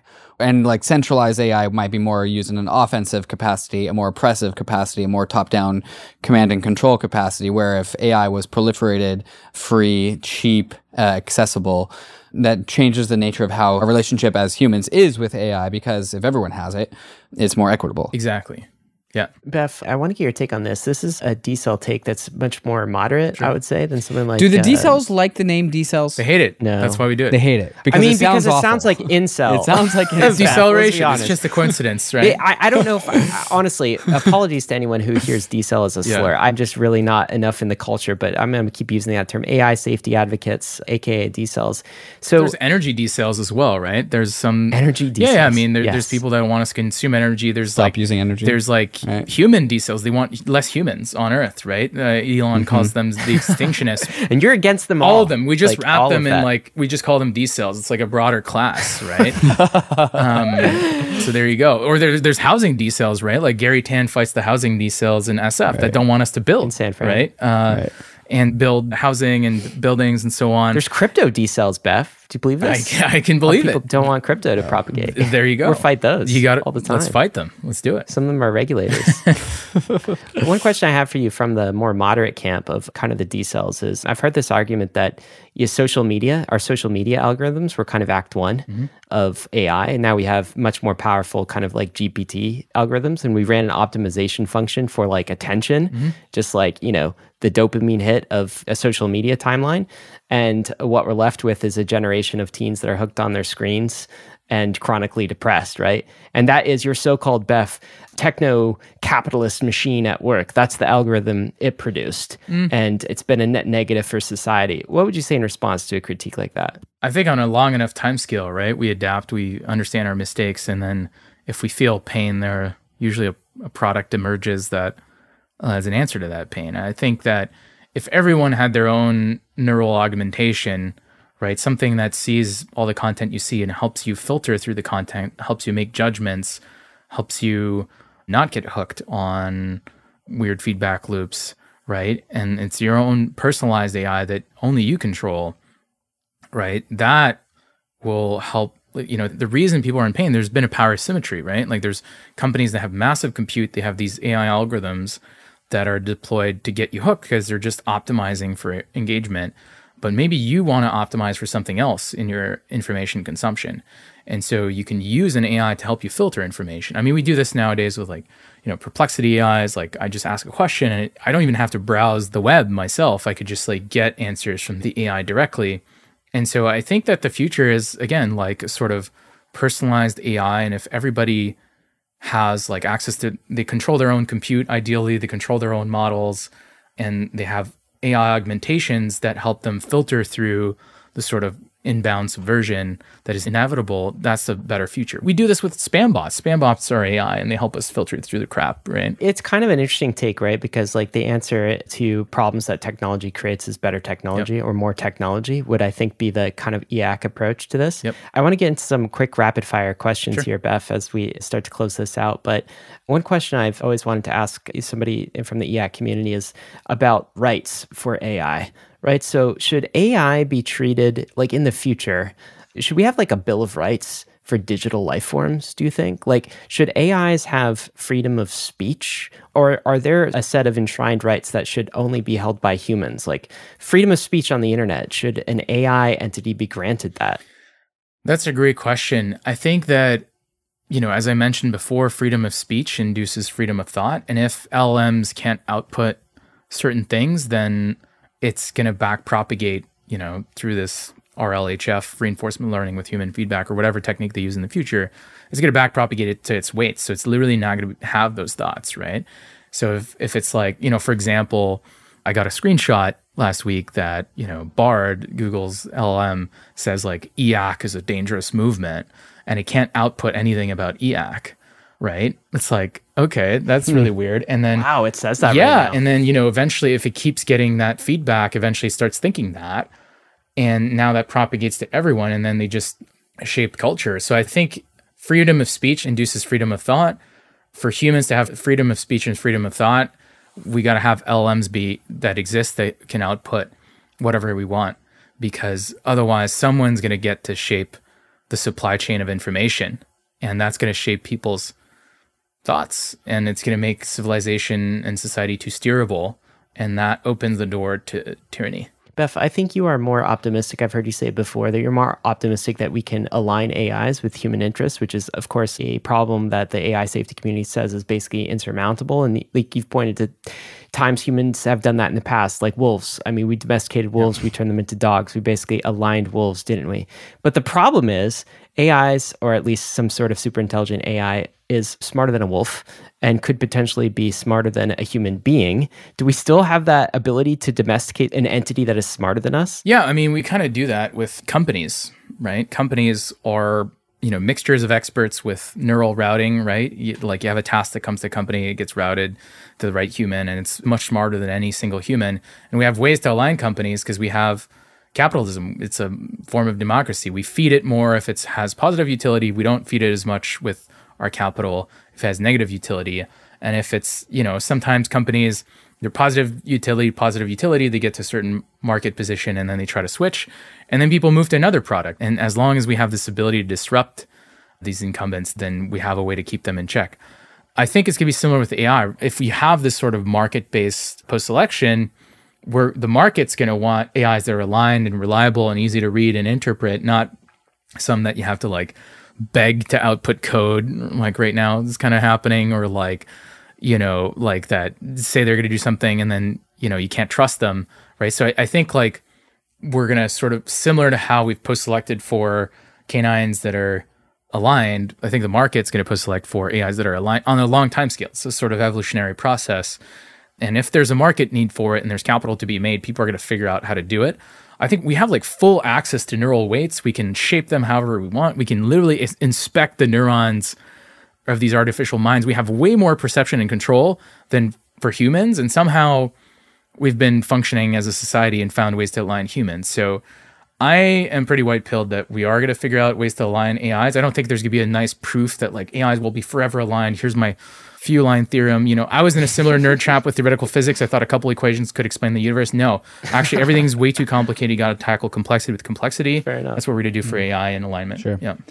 Beff, on the progress on the march towards accelerationism, what are some failure modes? What are the threats that you see? What is the big thing that worries you about why we might not be able to continue on this path? I think I mentioned it before, right? If we get in this weird sort of, you know, the marketplace of ideas, the marketplace of everything is super important to maintain. Maintaining variance is important because it maintains flexibility. If we're always, you know, there's not one culture, there's not one way of doing things, you have a couple forks that are competing, right? Just like you know, in crypto, if a protocol changes suddenly, right, like another coin is going to take all the, the capital away from that, right? And, and they're all they're all competing and keeping each other in check. I think if we end up out of fear suppressing variance, giving control to centralized parties, and suppressing variance gives them more control, and we don't have ways to fork away from an oppressive either government, state, or corporation, and then we give them full control over the future of AI and hence we give them full control over our thoughts because they're going to change the priors of our sources of truth, which are these LLMs. We get in this weird feedback loop where we can be like sort of captured and subverted and controlled ideologically, and that could yield a sort of dark age where there's no acceleration or very little for a certain amount of time. And that to me is a terrible future, right? If you have a sort of global authoritarian panopticon, or you have like, you know, you can imagine a future where you have a couple parties and they have a super powerful AGI, and then they gaslit everyone into thinking AI doesn't even exist anymore. They don't tell you it exists, but they have it, and they use it to control you and manipulate you, and they they control the flow of information. And technology doesn't advance as fast; things just get worse and worse and worse. And you know the people at the top that are in control of this system just increase their power and consolidate it. I think that's the dark age we're trying to avoid because that's like a plateau in the acceleration, and that's what we're trying to avoid. And we're at an impasse right now where there's a lot of FUD, there's a lot of fear, uncertainty, and doubt, and it's being leveraged for this regulatory capture, for this power capture by a select few. And we should be very weary of those people. I just want people to have more skepticism. They could be skeptical about me, they could be skeptical about e/acc, but I just want people to be more skeptical of the things they hear especially people telling them, you know, put me in power, you are in danger, mm. I will fix things, yeah, right? Like that sends shivers up my spine when I start to hear that sort of thing. One question I've always wanted to ask a strong e/acc person, Beff, is like, I know you think it's very unlikely that there will be like Team Robot versus Team Human, but like if it came down to it, whose side would you be on? So, like, first of all, is that even a fair question? Maybe it's not, but like, I'm trying to get to the premise of if AI replaces humans, does an e/acc person think that's a good thing? I think like we're gonna have AI assisted, AI augmented humans is the most likely path that's gonna be the highest fitness. I think like the Luddites are not gonna do well, like people that don't use technology, right? Like they're not gonna be very formidable. They're not I mean, they're already like the people that are true Luddites are, are really like not powerful right now and they could be taken over. But I don't know if there will be such a fight. I think that, you know, us humans are very dependent on this planet, right? We've evolved to live here specifically. I think if we did achieve, and we're still really, really far from that, achieving synthetic life that can self replicate and, I don't know, populate a planet, start from scratch, grow, and and spread throughout the galaxy. I don't think we're there yet, but if we did reach that, I think, you know, we are highly evolved to be here on the planet and there's a lot more resources and free energy out there. So just the gravitational pull towards of like reward of like free energetic reward would take those sort of pure synthetic beings to outer space and to leave us alone. And if we make sure humans become formidable, right, we figure out ways to augment ourselves with our current versions of intelligence, you know, there's going to be a massive negative reward to fuck with us, right? And so there is urgency for us to accelerate and augment ourselves and become formidable because that's a hedge against the future. I mean, it could be, you know, pure AI, it could be, you know, you might have some guests that talk about aliens or something, right? Like it could be, it could happen, or the grabby aliens. But in general, like cultivating strength is a good thing. It's a hedge against like future adversaries, and we should aim to do that. Beff, I think there's going to be a mimetic battle here, and there already is a battle. Now, I've checked in on this more recently, and like I'm used to crypto tribal hostility, okay? And I'm seeing incredible rhetoric and hostility coming from like the e/acc versus decel community. And again, apologies, I don't mean to use a slur. If I'm using the slur decel, then you know someone can tweet at me after. But you recently tweeted this: the Doomer cult will ultimately resort to violence, and it won't be pretty like how far could this escalate? I mean balaji has said that this is sort of the new political access. Are you pro-growth or are you degrowth right? And like politics can become vitriolic can become very rhetorical can become even violent. Like are you do you get death threats from people beff? Like do you think this could escalate? Uh, Marc Andreessen as well thinks all these political movements end up violent. Unfortunately, like if you truly believe the doomer message that this is the most important issue of our time, this is a life or death situation, you know, someone like me is really problematic, right? And especially I think doomerism sort of it targets vulnerable people that are naturally anxious and maybe they're anxious about the future or you know they're socially anxious and so on. They feel isolated or they feel depressed. And those are the types of people that you know do messed up things. And so you know once you start casting out a message right? You know like at the time basically i was alluding to an appearance on a debate where my opponent just casually mentioned you know doing graphic things to me. You know oh i wouldn't do that. It's like well why would you say that on a widespread podcast where it's going to be to a wide audience some of which are vulnerable and and might you know have mental health issues?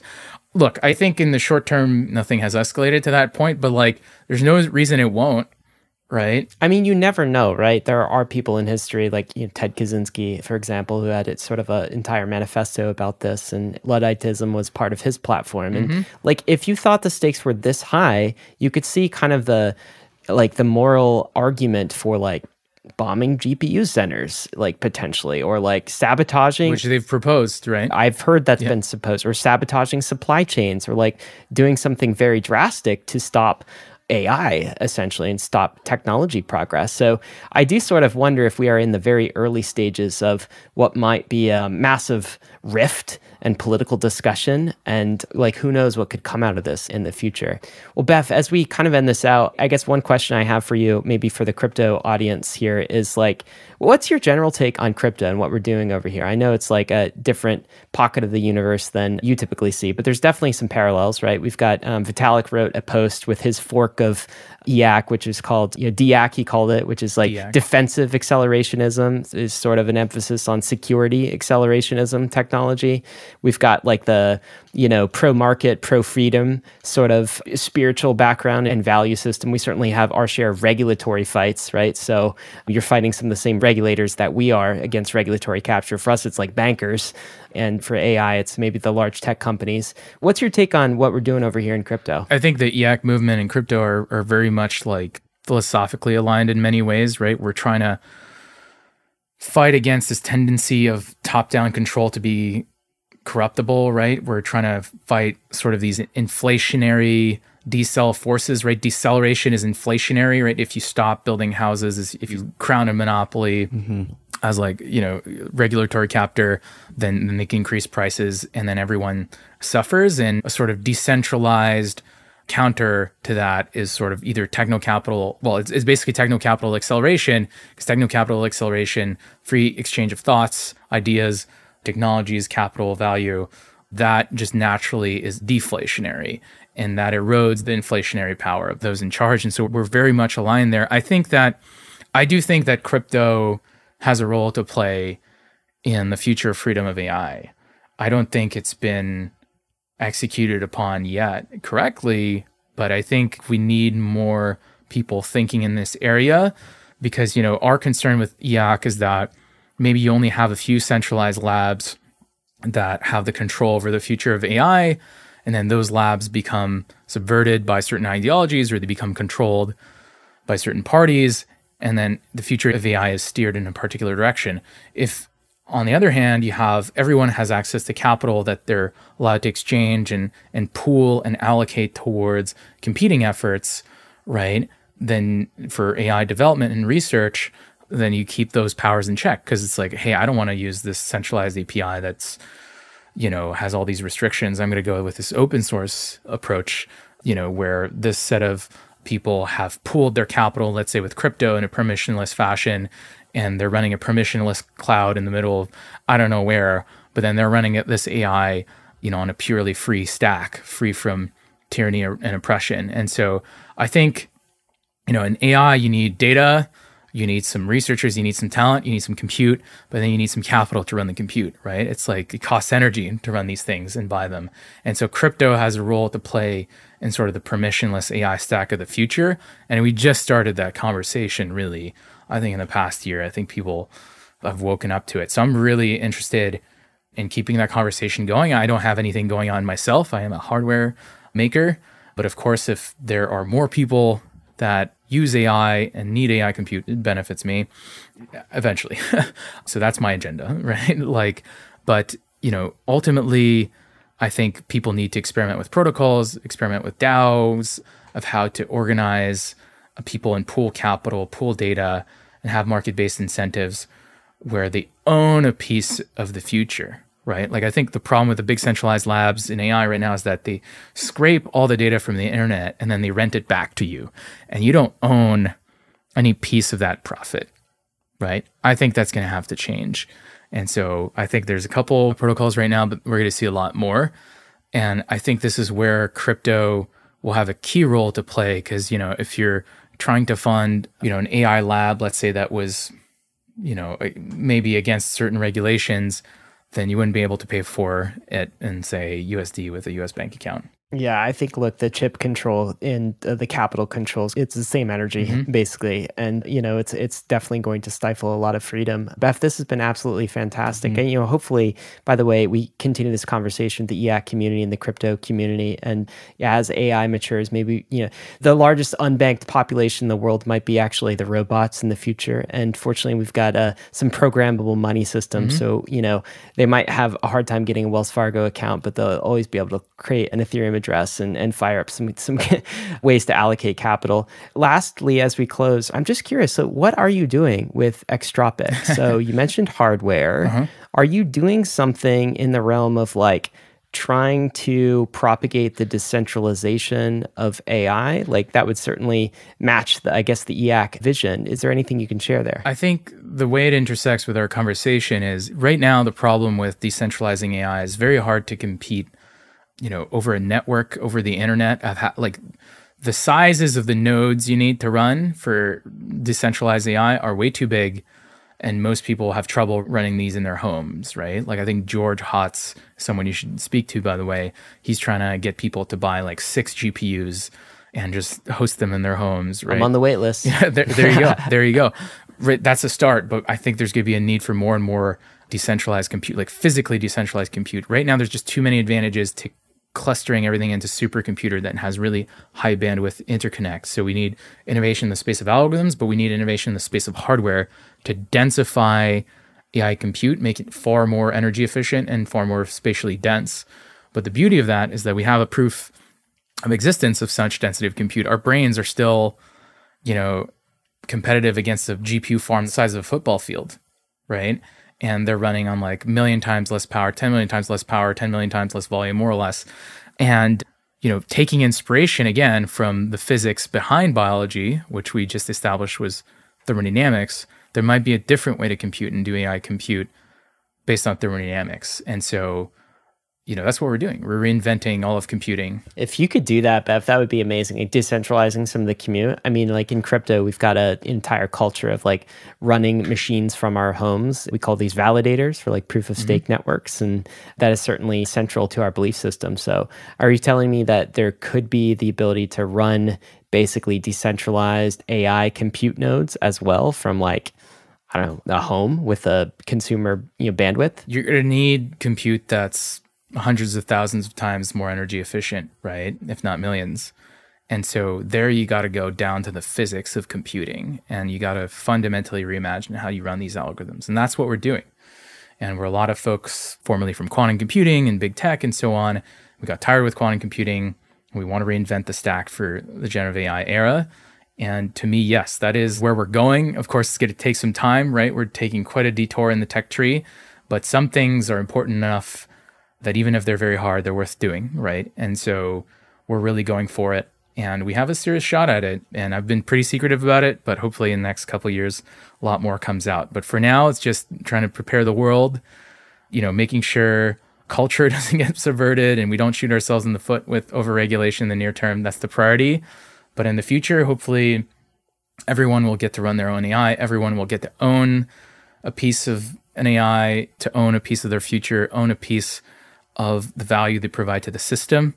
Because if everyone has more ownership in the system, then they act like an owner and, you know, civilization is better off. And I think there's a lot of alignment with sort of the crypto narratives here. Yeah. Totally. There you go. Beff, Jezos, thank you so much. This has been a fantastic conversation today. All right. Thank you guys. Thanks for having me. Cheers. Bankless Nation, a couple action items. We'll include a link to our whole AI safety series with maybe some of the decels, uh, Eliezer and the others. Again, I don't know if they want to be called that. There's our decel face. so we'll include that a link in the show notes. And as always, look, I should say crypto is risky. I don't know, life is risky. AI seems to be less risky Alignment than I thought. Is risky yeah, I guess so. We are headed west. This is definitely the frontier. It's not for everyone, but we're glad you're with us on the bankless journey. Thanks a lot.